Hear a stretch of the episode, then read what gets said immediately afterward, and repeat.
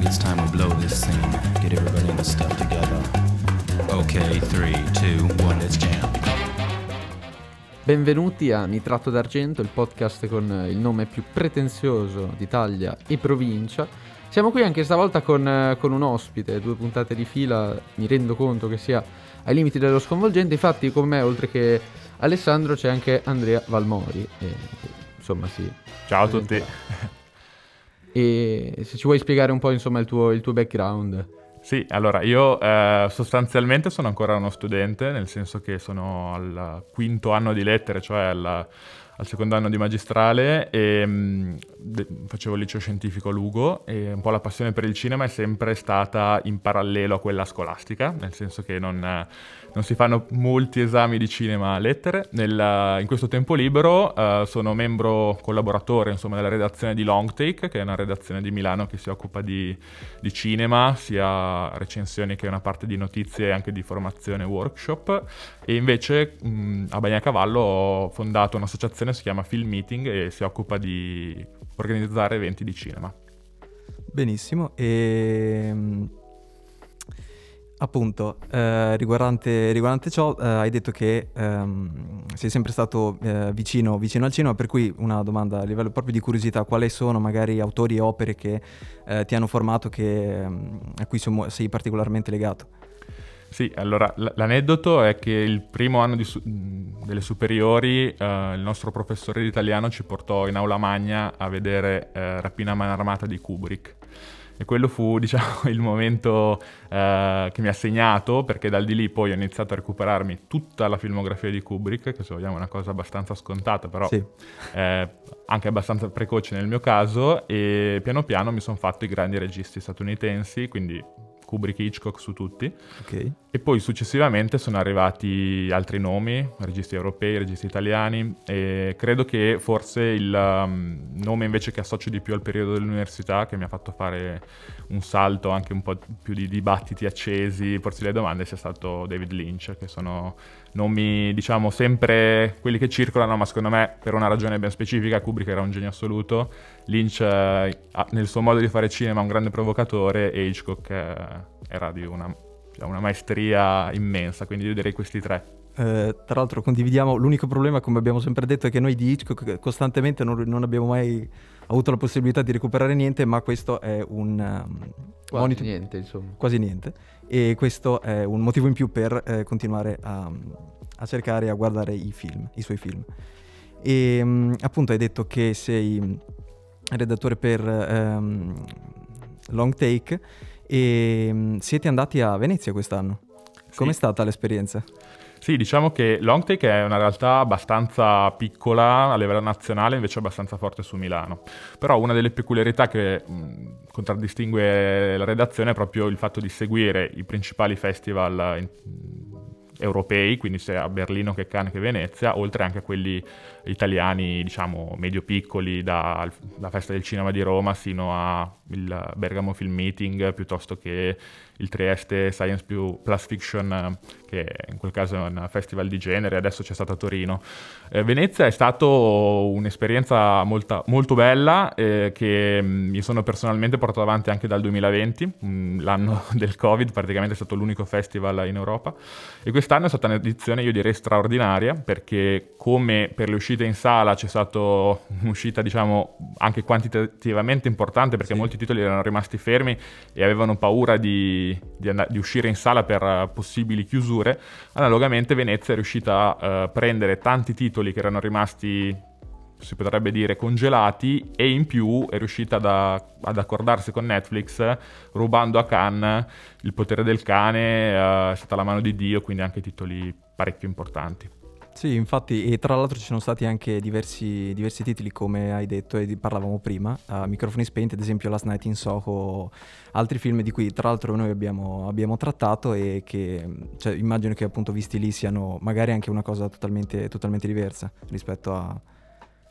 Sì, diciamo che ci sono stati proprio anche titoli mh, altisonanti, lo, la stessa premiere di Dune che di fatto era pronto sì. da tantissimo tempo Ma credo che mh, alla fine si sia trovato un buon equilibrio nella, nei film proprio in concorso, nel senso mm-hmm. che c'era un'ottima selezione e alla fine sono stato contento che abbia vinto questo L'Evénement, eh, la scelta di Anne penso sia il titolo italiano, che mh, film carino, però è stata la mano di Dio, credo che meritasse, ha vinto il premio della giuria. Mentre per quelli fuori concorso, di cui appunto Last Night in So, Dune e tanti altri anche titoli statunitensi importanti, c'è stato il nuovo Halloween che insomma ha fatto comunque sì. il classico red carpet. Beh, penso che Venezia già da anni lavori in questa direzione di unire il cinema autoriale anche europeo a titoli statunitensi che portino mh, stampa, pubblico, eh, forse però perdendo un po' di, di qualità, mentre poi mh, per chi volesse, ecco, la settimana propone sempre anche le sezioni parallele, cioè Orizzonti per esempio, dove ci sono film proprio europei, anche di autori emergenti, quindi alla fine eh, sono talmente tanti che eh, hai la possibilità di sperimentare eh, tipi di, proprio di tipi di cinema diverso e non riuscirai mai a vedere tutto. Personalmente ho preferito vedere tutti quelli in concorso, così mi facevo un'idea anche di come vengono premiati. E poi ho visto qualche cosina da appunto i fuori concorso, Orizzonti e le giornate degli autori, che è un evento praticamente parallelo, ma dove ogni anno vengono presentati film poi davvero importanti.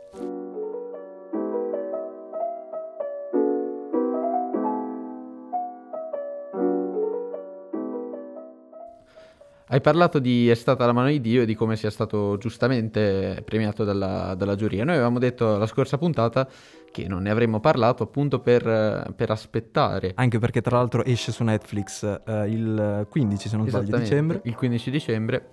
Eh, per aspettare appunto te per parlarne, per parlarne in, in, giusta sede, insomma.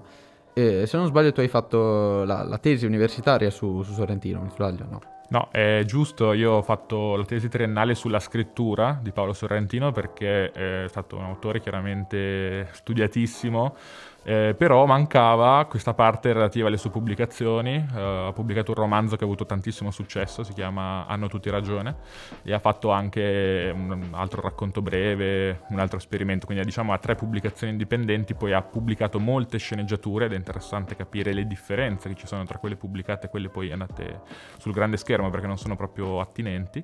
E poi ci sono state sceneggiature che ho scoperto e non, non sono mai diventate film, soprattutto quelle napoletane della di carriera. Quindi eh, Sorrentino, peraltro, nasce sceneggiatore, inizia a lavorare così nel cinema e quindi è stato un po' un percorso di mm, capire prima di tutto la sua biografia, capire come è iniziato e poi seguire questa, questa parte anche chiaramente con serie tv che sono state la cosa più complessa da analizzare perché sono molto, molto corpose, molto lunghe e film, quindi mi fa piacere che mi abbiate aspettato e... Sinceramente ti abbiamo chiamato perché eh, insomma dopo un anno e passa di, di registrazioni e gli ascoltatori più accaniti si saranno sicuramente accorti di, di una certa inimicizia nei confronti, nei confronti, di Sorrentino da parte nostra, ma più che inimicizia, eh, alle volte fatichiamo a capire cosa ci si trovi fondamentalmente. E, e quindi prima però di, di andare nel, nello specifico, parliamo invece di È stata la mano di Dio, che insomma è uscito, è uscito da poco. Sì, io parto, parto, dicendo che Sorrentino sicuramente è un regista che divide e secondo me è anche un regista difficile, perché ha dei tempi eh, suoi molto personali che eh, io personalmente apprezzo capisco, però ci sono alcuni casi eclatanti come, non so, La grande bellezza che è stato proposto a un pubblico generalista quando è nato su Canale 5, praticamente l'hanno sì. distrutto, però... che poi tra un... l'altro, eh, scusa, eh, rispetto a, a, questa cosa, tra l'altro è possibile che anche il, il successo derivato dalla premiazione Oscar agli Oscar uh, abbia comportato un grande successo di ritorno per il, per il, film, perché da quel che so inizialmente comunque non era stato molto apprezzato e molte delle critiche che comunque perma- eh, rimangono ehm, sono tra virgolette sparite e un sacco di persone l'hanno, l'hanno, acclamato, hanno parlato di capolavoro, molto l'hanno avvicinato a Fellini. Sì, ebbe due uscite, tra l'altro eh, fece, fece, scalpore l'intervista, l'intervista a Servillo in cui gli si chiedeva il perché dello scarso, dello scarso successo, lui pole... prego, prego per l'imitazione. No, no, non la faccio, non la faccio, non è il momento. e lui polemicamente eh, mandò fanculo proprio la, l'intervistatrice per, perché secondo, snocciolando dati, ignorando appunto questo, questo fatto, ossia il fatto delle due uscite, una prima uscita eh, con di fatto nessun, nessun, successo e una seconda uscita poi di fatto aiutata dal, dalla vittoria agli Oscar che ha portato un sacco di gente in cinema. Beh, partiamo dal presupposto che vincere un Oscar significa avere un successo di pubblico e di critica quasi di default, perché alla fine è un premio che serve solo a quello. Sì, alla, fi- alla fine serve sì. solo a, a, fare botteghino o quasi. Cioè, um, sì, anche... quindi quello, quello, aiuta tanto. Però ecco, volevo partire dal di lì perché eh, a mio modo di vedere, Sotto la mano di Dio è uh, il film che mh, ancora più de- della grande bellezza ha chance di vincere l'Oscar quest'anno. Perché Beh, io ho visto uh, altri competitor forti, secondo me veramente il film dell'anno è Drive My Car, che è un film giapponese bellissimo, incredibile, ma eh, oltre a quello adesso deve uscire in Italia anche il mese prossimo uh, un eroe a Hero di Faradi che è sempre premiatissimo anche lui. Cioè, ci sono dei nomi forti però credo che uh, sia riuscito a uh, questa volta superare quel problema di cui stavo parlando prima con la grande bellezza, cioè è riuscito a sintetizzare maggiormente, a creare un prodotto più narrativo e soprattutto a giocare in sottrazione rispetto ad altri suoi film. Cioè cosa intendo? Secondo me Sotto la mano di Dio è un grandissimo film di Sorrentino perché eh, si priva, eh, sin proprio dall'inizio in maniera eclatante, dell'elemento che contraddistingue i film di Sorrentino in maniera proprio lampante ed evidente, che è la musica. Cioè la musica per Sorrentino è un elemento fondamentale, eh, l'ha citati sul palco degli Oscar, però basterebbe, non so, This Must Be The Place, il suo, il suo, il suo rapporto con i Talking Heads. E noi, eh, in Estate la mano di Dio, che poi molti dovranno ancora vedere su Netflix, eh, assistiamo ad un film praticamente senza accompagnamento, nonostante il protagonista abbia eh, le cuffie sempre alle orecchie. E um, arriviamo ad un, un, momento molto particolare di svolta in cui sentiamo questo accompagnamento che sentiamo anche nel trailer, questi, questa musica classica che ci accompagna e poi, uh, senza svelare nulla, però solo nel finale avanzato potremo sentire quello che ascolta il nostro protagonista, questa condivisione. Quindi mh, cioè, già questo è un elemento, però l'altro elemento che mi pare ci sia è anche uh, come lui tolga dal film l'elemento che ci si aspetta di trovare per primo, cioè il calcio, Maradona. Maradona è in questo proprio una divinità, appare, è lui, non è lui. E tra l'altro secondo me lo si avverte, cioè nel senso, eh, se- seguendo il calcio, vedendo anche eh, il rapporto che lega la tifoseria napoletana a Maradona, comunque questa cosa devo dire molto, si, si sente molto, ok? E niente, per cui in un certo senso secondo me è vero non, fa, non, non, lo, non lo, si fa vedere praticamente o comunque c'è nei punti fondamentali, però è, è, quasi sempre presente così come appunto è stata la mano di Dio come una sorta di figura che dall'alto controlla un po' tutto, che poi alla fine è anche forse un po' il tema a volte. Sì, e poi mh, quindi andavo a poi stringere sul perché secondo me non viene compreso, un po' l'ho, l'ho detto, perché secondo me invece viene molto apprezzato perché mh, cioè, parliamo di, della regia, cioè della regia dei suoi film. Tecnicamente. Alcuni movimenti di macchina sono incredibili, cioè mh, nelle conseguenze dell'amore, faccio questo esempio mm-hmm. banale, stupido, ci sono dei dolli dove non ci dovrebbero essere, questi virtuosismi spesso vengono apprezzati magari dai critici più eh, abituati ad attendersi, a aspettarsi questi virtuosismi, viene magari invece eh, criticato per un eccesso da un altro fronte. Ecco, in questo film qua, in È stata la mano di Dio, eh, si è parlato anche tanto di maturità perché non eccede mai, cioè riesce a, rimanere contenuto e riesce, secondo me, a fare questo perché non vuole caricare troppo quello che è poi la sua storia personale.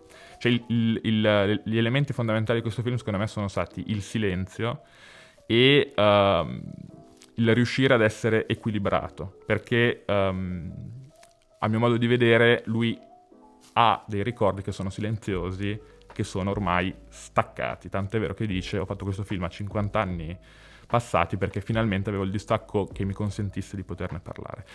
E mh, io personalmente lo colloco nella sua top 3 assieme a uh, Il Divo, che per me rimane uh, probabilmente il migliore in assoluto, sì. e a La Grande Bellezza, ma per motivi diversi, anche se il mio preferito, diciamo, del cuore, e so che invece questo è proprio in controtendenza rispetto a tutti, è La Giovinezza, che parla di un rapporto di amicizia e questo rapporto di amicizia qua a me personalmente è sempre toccato.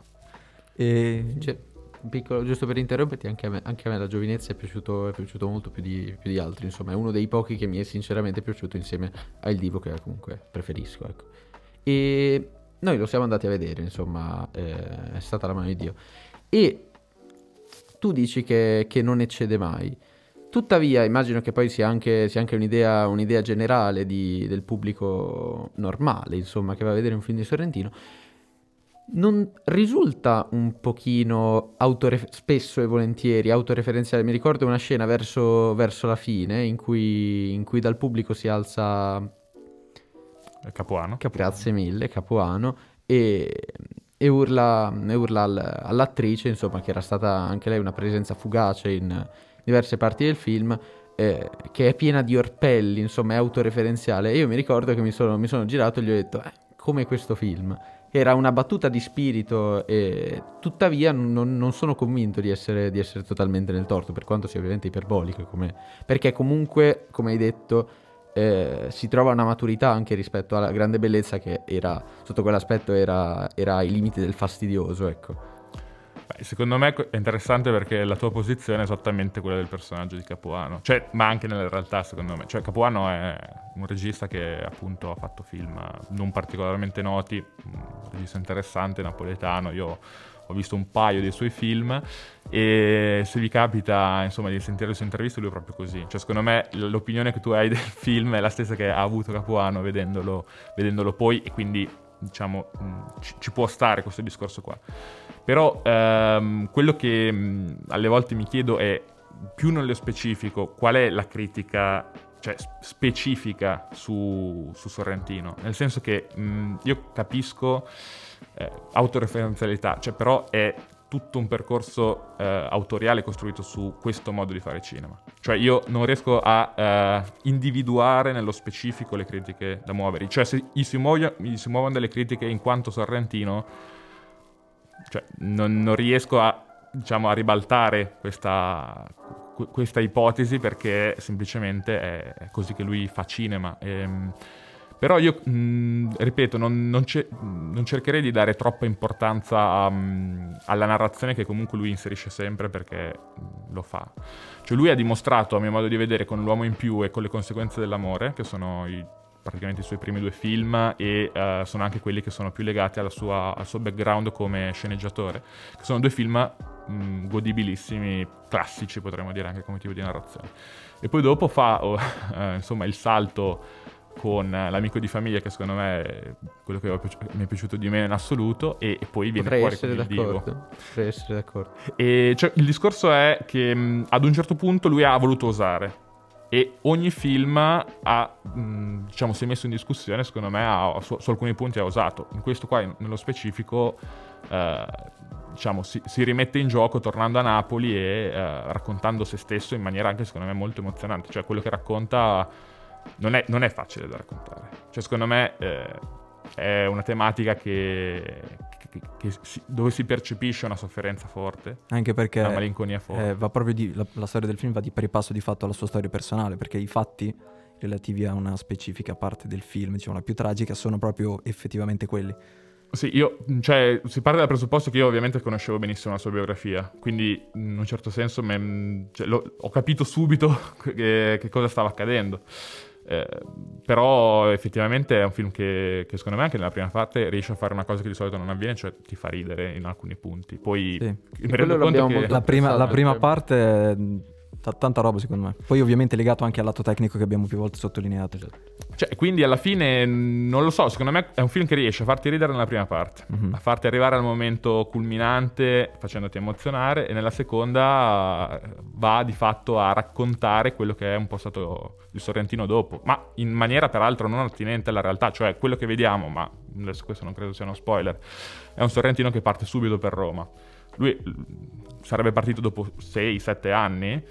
E però, ad esempio, quando c'è, c'è, sempre questo accostamento a Fellini, che sicuramente per la grande bellezza è più calzante per tante cose, però mh, a me ha ricordato proprio il finale dei Vitelloni, che non so se avete Ho presente. presente ma non l'ho visto. Però c'è lì l'operazione è proprio un uh, citare Fellini in maniera, secondo me, molto vaga magari, ma in realtà è presente questa cosa qua e, e però il tono del film mi ricorda in maniera completamente diversa però proprio quello di Vitelloni, cioè mh, più spensierato che non autoreferenziale. Mm. Questo è la mia impressione, però ca- capisco. Che l'impressione che, che è arrivata a noi e io, ad esempio, sì, effettivamente sono vicino a Fra, ma non così tanto, diciamo che...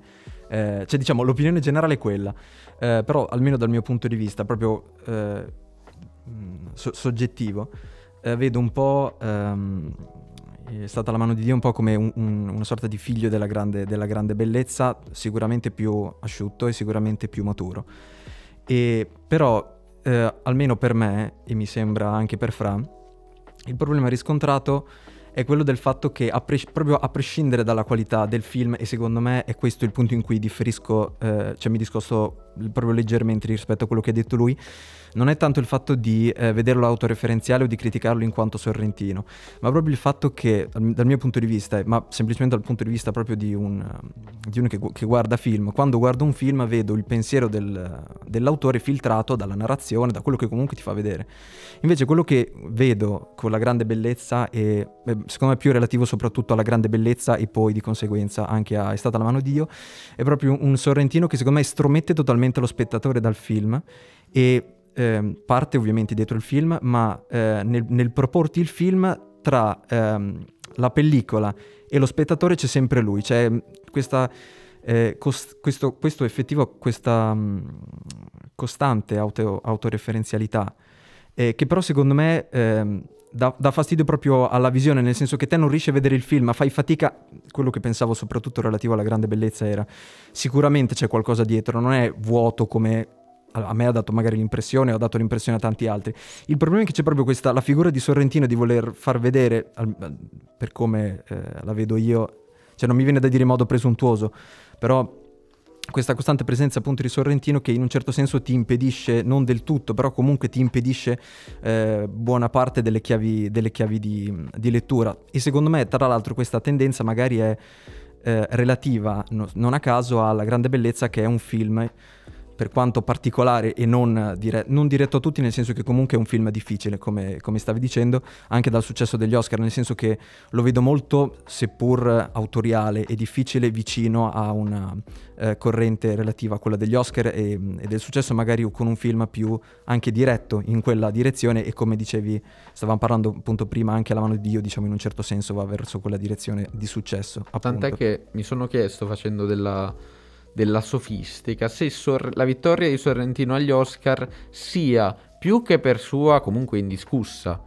abilità, anche perché eh, lui come italiano, come regista italiano, fa esattamente quello che ci si aspetta da, un au- da un autore italiano e quindi poi eh, oltreoceano ha, ha successo come regista italiano che fa cinema italiano, che però poi di fatto è, è rivolto anche a un pubblico, un pubblico diverso. Ma so- sono d'accordo sostanzialmente con le critiche che poi sono un po' quelle che si inseguono, però io credo che la grande bellezza parli proprio di cioè, mondanità.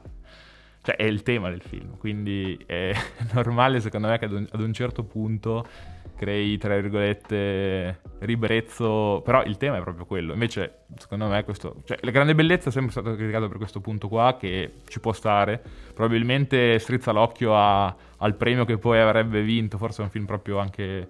Lui, sapete, no, è stato praticamente prodotto sempre da Indigo, che riesce praticamente a quel punto a sfondare a livello internazionale, quindi magari si sono messi lì ad un certo punto hanno detto ma proviamoci, perché poi c'è tutto un iter molto particolare per eh, poter essere candidati, eccetera, eccetera. Però credo che si- sia un discorso relativo molto alla grande bellezza. Cioè, secondo me, Ok. mh, questa critica mossa su un altro film è più complesso. Cioè, io non, non lo vedo, ad esempio, questo discorso su... non so, This Must Be The Place o La Giovinezza. No, no, Cioè, ma infatti, ehm, secondo me, Però Must Be the Place due. l'ho visto di recente, a dire il vero, ieri. E perché mi sono, mi sono finito, quasi finito la, la filmografia, appunto. E quasi non sembra un film di Sorrentino, invece, appunto perché non c'è questa presenza. Come in, eh, in È stata la mano di Dio si sente la presenza di Maradona. Secondo me si sente proprio una presenza pesante di Sorrentino, come se, eh, se io. mh, stessi sì vedendo con, con la cinepresa, ma fossi perfettamente cosciente che dietro la cinepresa c'è Paolo con le, con, le mani su, su di essa a, a muoverla, ecco, come se fossi eh, come se lo sentissi e lo vedessi, vedessi anche lui oltre a quello che mi- lui mi fa vedere. Ecco. Beh, sì, comunque ripeto, mh, io credo che nel panorama del cinema autoriale questo, questo sia normale. Cioè, eh, faccio un esempio stupido: Quentin Tarantino, che Ok. proprio così magari lo conoscono tutti. L'ultimo film di Tarantino eh, è stato da alcuni apprezzato, da alcuni odiato. A me personalmente non è piaciuto.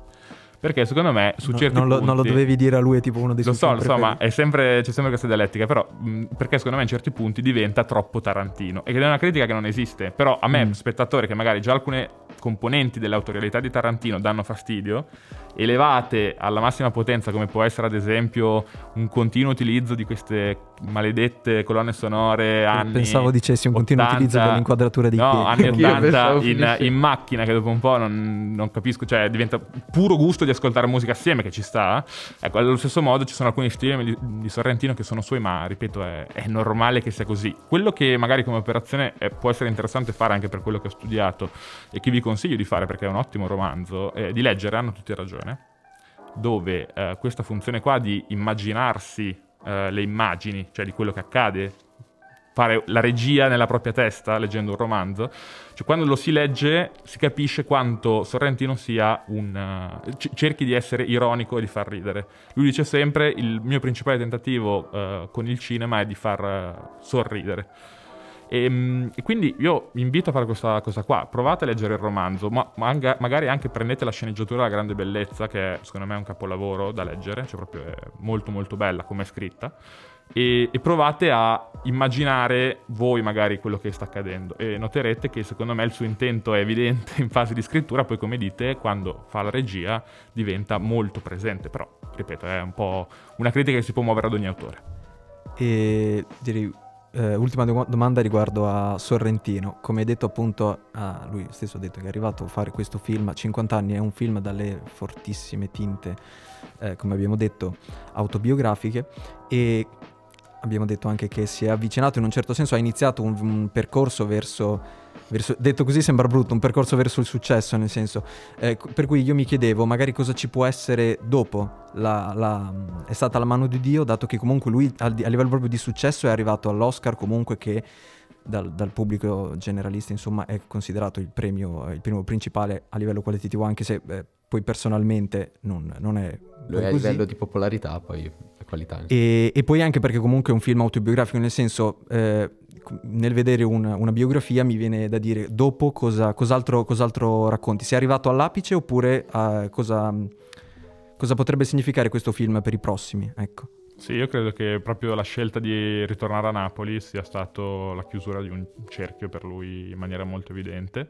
Ed è una domanda molto interessante. Io mh, credo che lavorerà di nuovo con cast e produzioni statunitensi, perché cioè in realtà fino adesso ha fatto produzioni italiane con attori statunitensi, secondo me proprio andrà a lavorare negli Stati Uniti, perché già il fatto di aver collaborato con Netflix è secondo me emblematico. Sì. Cioè, francamente questo, Eh, questo non me lo aspettavo, punto, anche perché comunque il film non ha un budget eh, tale per cui solo Netflix poteva finanziarlo, anche perché poi parliamo di una produzione che è stata avviata pre-Covid.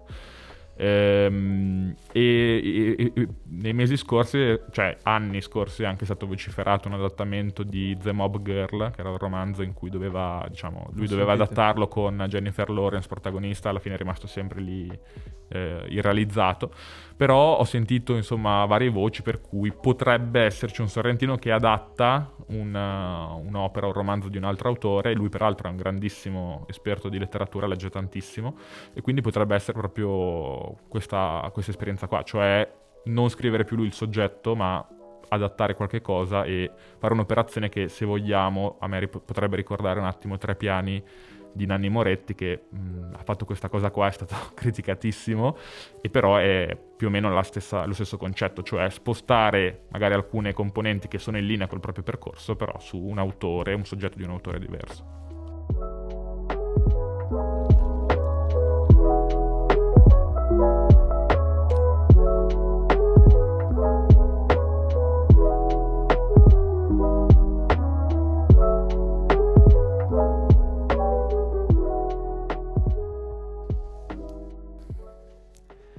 Eh, Freaks Out è stata una delle ultime fatiche del eh, nostro cinema.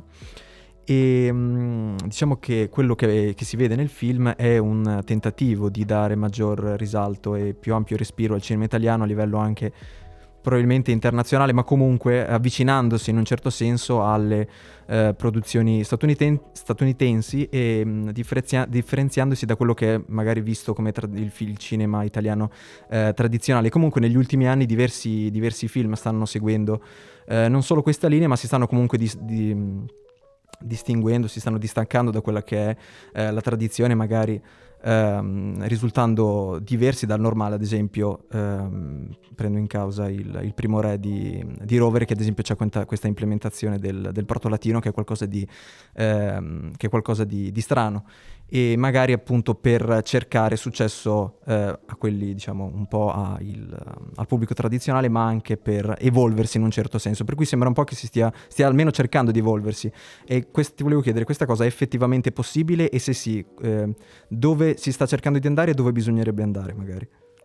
Sì, è una tendenza molto evidente a partire dai titoli che hai fatto e da una casa di produzione che è appunto la Groenlandia di Rovere, eh, ma lo stesso insomma Mainetti ha fatto due operazioni proprio eclatanti, no? lo chiamavano Gigrobo e eh, questo Freaks Out, sono proprio mh, quasi manifesti del tentare di fare dei, dei, film che in Italia non si sono fatti da quando si è entrati nell'era del blockbuster. Tra l'altro secondo me anche vi- cioè vicini, ma palesemente diciamo... Ehm alla sfera supereroistica che è la tendenza maggiore degli ultimi anni. Lo chiamavano G.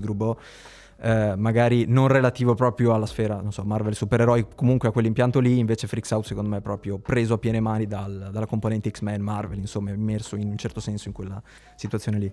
Sì, e il tentativo è un po' quello di uh, fare un cinema d'azione con effetti speciali decenti ehm, per andare a provare ad esportare questo tipo di cinema. Ci sono mh, mm, alcune, alcuni paesi che sono riusciti a farlo abbastanza bene, un caso la Corea del Sud, per esempio, questo Squid Game, cioè di, di per sé è, è, possibile che un film come Freaks Out venga visto e apprezzato all'estero. Eh, secondo me il problema di base, che è stato un po' quello che hanno incontrato tutti questi titoli ed effettivamente non sono circolati poi quanto ci si aspettasse, è che eh, nel nostro panorama diventano spesso non credibili. Cioè noi non abbiamo alle spalle quella cultura che può essere la cultura del fumetto statunitense, dell'anime eh, giapponese, cioè ab- abbiamo... Mh, mm, non so, anche un diciamo, reparto attoriale che in alcuni casi può funzionare, in altri no. Cioè, ehm, non, è, non, è, semplice. In particolare, Freaks Out a me ha deluso, nel senso che mi aspettavo tantissimo. Mi Tecnicamente è uh, fatto piuttosto bene e se sentite anche alcune interviste al regista ci sono state delle cose che sembrano banalità e vengono subito criticate, in realtà sono molto complesse da fare. Però credo che proprio il problema di questo film sia il non credere in questa idea qua che stiamo raccontando. Cioè ci sono alcuni punti che strappano completamente da un film che possa andare Uh, non so, essere destinato ai ragazzini e ai bambini. Ci sono ad esempio scene di sesso o uh, di nudo che sono, non so, lunghe 5 secondi e però vedi un nano nudo girare su una ruota all'interno di un film che magari dici lo faccio vedere ai ragazzini delle medie. Cioè, è, mm, lui credo che Mainetti rivendichi uh, in maniera totale una sua volontà e gusto di fare questo tipo di cinema anche un po', eh, lo definirei, non so, pulp in un qualche modo e comunque cacciarone, visto sì. che poi è, la romanità è sempre un elemento molto importante, anche lo chiamavano Gigrobot, eh, però credo proprio che in questo caso eh, la, la, parte debole non sia, lo, cioè, sia, sia, anche la storia che ha scelto di raccontare, perché... Mh, sicuramente eh, sono stati individuati gli, gli X-Men come possibile riferimento,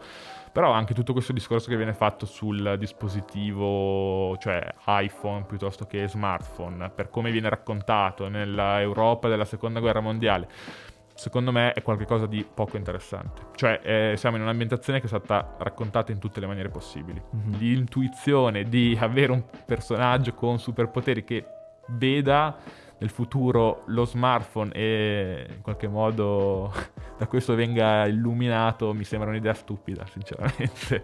Quindi è un film che non ho apprezzato troppo però eh, va anche detto che invece per esempio sempre a Venezia nelle giornate degli autori ho visto un altro film che mi ha convinto molto di più molto più minimal che era Mondo Cane con uh, Alessandro Borghi che è appunto stato prodotto invece da da Groenlandia.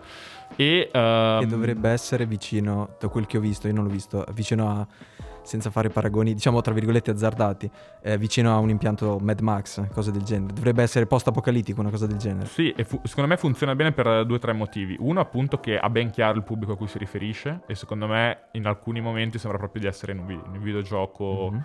Eh, e questo è interessante perché le- quell'effetto lì c'è. La seconda idea è proprio quella di ambientare eh, tutto il film a Taranto.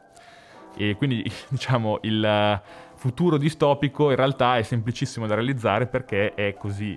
Eh, cioè, nel senso, è- è- è, è una cosa intelligentissima. Cioè, a me piace quando si sfrutta eh, una povertà e pochezza di base. Salutiamo gli abbiamo- amici di Taranto. No, beh, no, ma non è quello il discorso, che Sì, sì, chiaramente eh, g- alcuni ambienti sono veramente Sì, studiati. Poi, poi, peraltro il film ti fa vedere anche una Taranto, c'è il mare, c'è- ti fa vedere entrambe le facce della città, no?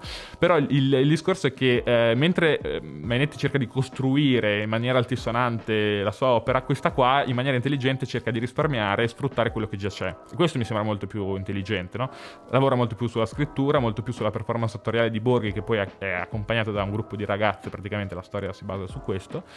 E, mm, e mi sembra in linea su un altro film che ho apprezzato, anche se non è chissà che cosa, che è l'incredibile storia dell'Isola delle Rose di Sidney Sibilia, che secondo me è il classico film che ti puoi mettere su la domenica pomeriggio e godertelo magari con la famiglia Quando piove.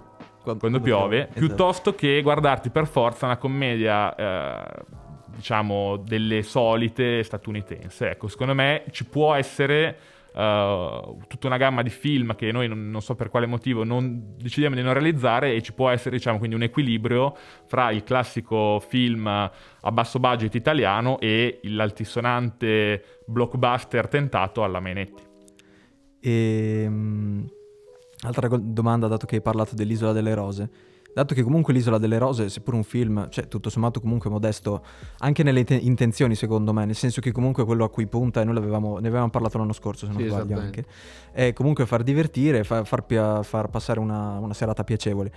E ha avuto secondo me, eh, mi sembra, ehm, un, discreto, un un discreto successo per un, film, per, per un film del genere, ovviamente dovuto, almeno principalmente, alla produzione Netflix.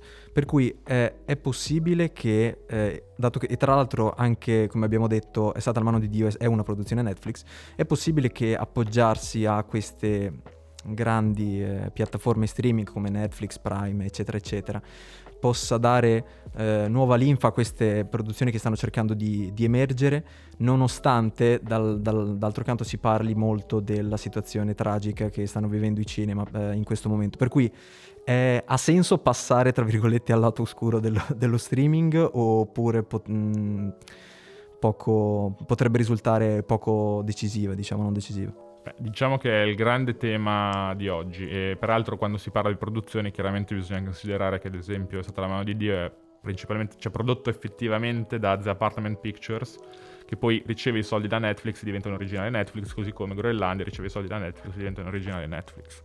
Il discorso è interessante perché eh, Netflix ti dà una visibilità incredibile. Cioè secondo me il concetto è un po' come eh, tentare di fare critica su eh, piattaforme eh, tradizionali, convenzionali o provare a eh, aprire una pagina di Instagram. Cioè il concetto è che la piattaforma ha oggi, eh, soprattutto Netflix, una visibilità e riesce a raggiungere un numero di abbonati banalmente, al di là della qualità del, del prodotto, che è enorme. E tant'è vero che mh, abbiamo casi recenti adesso di uscita di un singolo prodotto in contemporanea su tutti i paesi a livello globale. Cioè tu oggi hai una possibilità che precedentemente non avevi nemmeno a livello tecnico, cioè tu fai una serie, la lanci e in tutto il mondo in contemporanea si può vedere quel prodotto là sottotitolato, per esempio. Cioè, quindi è evidente che ci sia eh, una mh, possibilità di espandere la visione di un singolo prodotto che sia una serie, che sia un film inimmaginabile ed è chiaro che ci sono anche tanti soldi dietro. Netflix è un caso in bilico, nel senso che loro fanno tanti investimenti, però sono poi devono starci dentro. Però, ad esempio, non so, una realtà come Amazon che investe in una piattaforma, Disney, ci sono colossi che eh, diciamo fanno dello streaming una possibilità in più. eh, e per stare anche al passo coi tempi, ma non, Prime non, non, non, interessa più di tanto guadagnare da Prime Video. Però avere la propria piattaforma, avere i propri film, avere i propri originali è una cosa molto importante. Questo secondo me è un indicatore del fatto che il mondo dello spettacolo, diciamo generale della, dell'audiovisivo, serie e film, non sta vivendo un periodo di crisi in termini di, come si diceva magari per le grandi produzioni e risorse, cioè fondamentalmente anche l'ultimo 007 non riusciva a uscire, ha avuto un'offerta altissima in termini economici e poteva magari riguadagnare una parte dei soldi andando in streaming. Cioè un mercato dello streaming forte c'è e alcune produzioni possono uh, fare cose che altrimenti non potrebbero fare. Cioè, ad esempio mh, la Groenlandia non potrebbe magari fare le sue serie come ha fatto su Sky o non potrebbe fare i suoi film come ha fatto per Netflix. E tra l'altro questa cosa rende fruibile, oltre al fatto che ad esempio se non sbaglio Dune è stato reso visibile non credo direttamente in contemporanea con l'uscita nelle sale, ma credo poco dopo, ad esempio de, la HBO appunto ha fatto uscire Dune quasi in contemporanea. Questo un diciamo che uh, accorcia anche i tempi a livello um, di, di, di visione del film magari una volta che te lo sei perso al cinema e per cui dà eh, maggiore, eh, è un'arma in più magari per le piattaforme di streaming, mentre prima magari dovevi aspettare dei mesi per vedere anche direttamente in digitale ehm, il, il, film oppure aspettare ancora di più per prendere il Blu-ray o il DVD. Eh, adesso vedo che probabilmente, ovviamente questa cosa è dovuta anche a quello che è successo col Covid, ehm, stanno, si stanno evolvendo in un certo senso queste piattaforme perché ti mettono quasi subito a disposizione i, i titoli che, che, che escono al cinema, per cui molto spesso contemporaneamente si ha questo effetto. Sì, e appunto il discorso però è che eh, la sala, cioè intesa come può essere multisala, monosala, come la si voglia intendere, cioè è il cinema mh, per definizione. Sì. Cioè il punto non è andare a riconoscere cioè è, è, ovvio che ci sia un mercato con una competitività che è irriducibile. Io personalmente mh, vado tantissimo in sala. Il discorso è che uh, lo streaming è un'implementazione del cinema, non è il cinema così come è nato, così come è pensato, uh, cioè il cinema è stato riconosciuto in quanto tale non per la visione singola che proponeva Edison a livello storico, ma per la visione multipla con biglietto a pagamento dei Lumière. E però quello che ecco, mi preoccupa di più non è tanto, come dicevo, il fatto che ci sia un pubblico che guardi il cinema, è il fatto che si perda il concetto di esperienza di vivere un film in sala. E una tendenza secondo me interessante è che uh, se è vero che insomma è evidente che gli incassi siano in parte scesi, però ci sono anche esempi in controtendenza, per esempio, proprio a breve uscirà Spider-Man Spider-Man prevede di fare incassi enormi che uscendo in streaming non potrebbe fare. Io ho visto, c'è gente che ho, sentito ah, negli Stati Uniti e non qui. Eh, tra l'altro ho visto per, bigli- per, i biglietti e non sono andati. Al momento da noi non sono sold out, da quel che so. Però, tipo, negli Stati Uniti ho sentito di gente che ha eh, fuori di testa, ma da mesi che eh, continua a rompere perché per questo arrivare dei nuovi trailer, eccetera, eccetera. Che lo capisco, va bene tutto quanto, ci saranno tutti gli Spider-Man, quello che vuoi. Però cioè, arrivavano a, da quel che ho sentito appunto, prendere i biglietti e rivenderli a 5.000 dollari, cose del genere. Ora non so se sia effettivamente vero, magari è un po' gonfiata come cosa, però obiettivamente c'è... C'è una psicosi vera e propria sì. intorno a questo. Sì, anche, anche, io ho sentito anche cifre più alte. Cioè il discorso è che comunque il, quel mercato là non, uh, non scomparirà. Cioè, non so come dire, questo secondo me è proprio... Cioè, è, è una fonte di guadagno non, e non capisco perché pro- produzioni eh, anche di Measure, perché rinunciare? Mm. La domanda è piuttosto se Netflix o le piattaforme si espanderanno, quanta importanza avranno? Cioè Netflix non ha nessun tipo di vantaggio a far uscire film in sala, sono i registi di solito ad imporlo una realtà come la Sony in questo caso invece o la Marvel eh, o la, e ancora la Disney in generale fa tanti soldi dalle famiglie, fa tanti soldi dal popcorn, queste cose qua. Cioè insomma, mm, eh, dal popcorn no perché però comunque prima o poi Metaforicamente. Avranno, magari anche le catene di sale, ecco, potrebbero tornare, potrebbe esserci un non so, Topolino, esempio, Topolino ci prenderà, prenderà, l'anima di tutti. Esatto. Mubi per esempio propone in alcuni paesi delle sale Mubi dove fa mm. questa distribuzione diciamo specifica particolare. No, mi piacerebbe però chiudere con una, un dato invece che è interessante ed è quello che ad esempio i festival cinematografici hanno fatto quest'anno dati molto molto positivi, buoni. Cioè nel senso che per esempio Venezia, io ero là e per prenotare i biglietti se arrivavi 30 secondi dopo l'apertura delle prenotazioni non, non vedevi il film. Cioè, mh, il discorso è che non è morto, secondo me, l'evento cinematografico fisico e mi auguro che non muoia mai. Però va, va, detto che il Covid ha proprio velocizzato questo, questo processo e chiaramente bisogna, bisogna, vedere come si evolverà, però è un dato di fatto che la sala ha ancora un, anche proprio un'importanza economica grande ed è questo forse il criterio che mi porta a dire che non, per un altro bel po' di anni mi auguro non, non mollerà completamente. Ecco.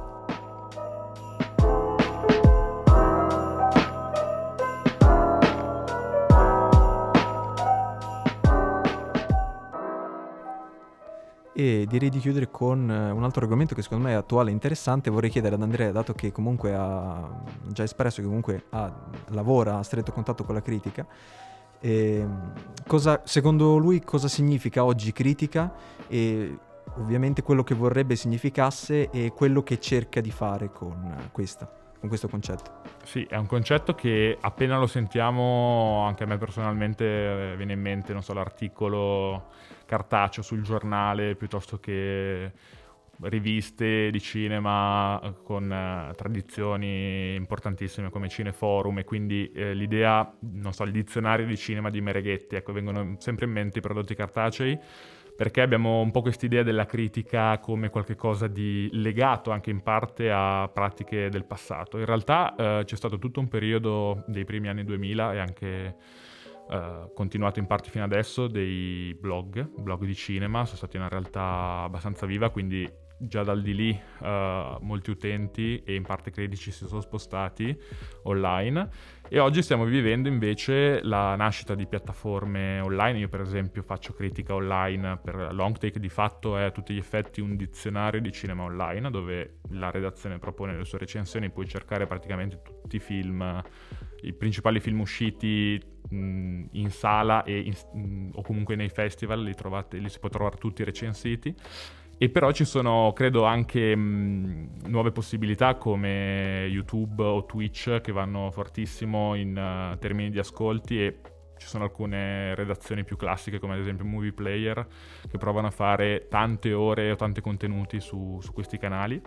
E quindi credo che la, il punto importante per dare una definizione possa essere che la critica è una pratica discorsiva sul cinema che cerca di parlarne eh, e personalmente preferisco quella che prova ad andare nello specifico, dato che eh, in superficie basta, bastano i gossip o comunque la sinossi per, per, per capire che cosa, di che cosa parla un film. E però pe- penso anche che alla critica intesa come fare una recensione si possano affiancare esperienze diverse, come nel mio caso specifico la selezione di film, ad esempio per una rassegna, eh, il collaborare ad un festival, cioè io credo che siano forme di critica eh, tanto quanto uh, scrivere un pezzo per iscritto, cioè quando tu vai a proporre una selezione o comunque fai un percorso oppure faccio le mie serate di cineforum, tu fai una critica legata ad un evento fisico. E penso che sia anche molto interessante, un po' come lo streaming ha dato a tutti la possibilità di guardare quello che si vuole, cioè si possono trovare tanti prodotti diversi, analogamente credo che si possano trovare eh, tante recensioni eh, diverse, non per forza di esperti. Infatti Francesco mi raccontavi che una realtà che sembra essere molto valida e però di fatto dove si trovano recensioni di utenti privati, si potrebbe dire, è proprio Letterboxd. Esattamente, che parliamo di, di, critica nel senso puro di, di opinione, difatti non, non, si può, non si può utilizzare come, come, una bussola, insomma, si guarda, sono opinioni di eh, gente normale che però ne ha più che un'idea, insomma, perché se una persona è su Letterboxd vuol dire che comunque è un appassionato. E quindi spesso e volentieri ci si trovano, si trovano, delle opinioni simili a quelle che, che poi si possono avere. Infatti io, io lo utilizzo come, come, uno strumento complementare al, allo streaming, insomma ai vari Netflix o, o, Prime. Io navigo, se vedo un film che mi ispira, eh, controllo diciamo cosa, cosa, ne pensa il...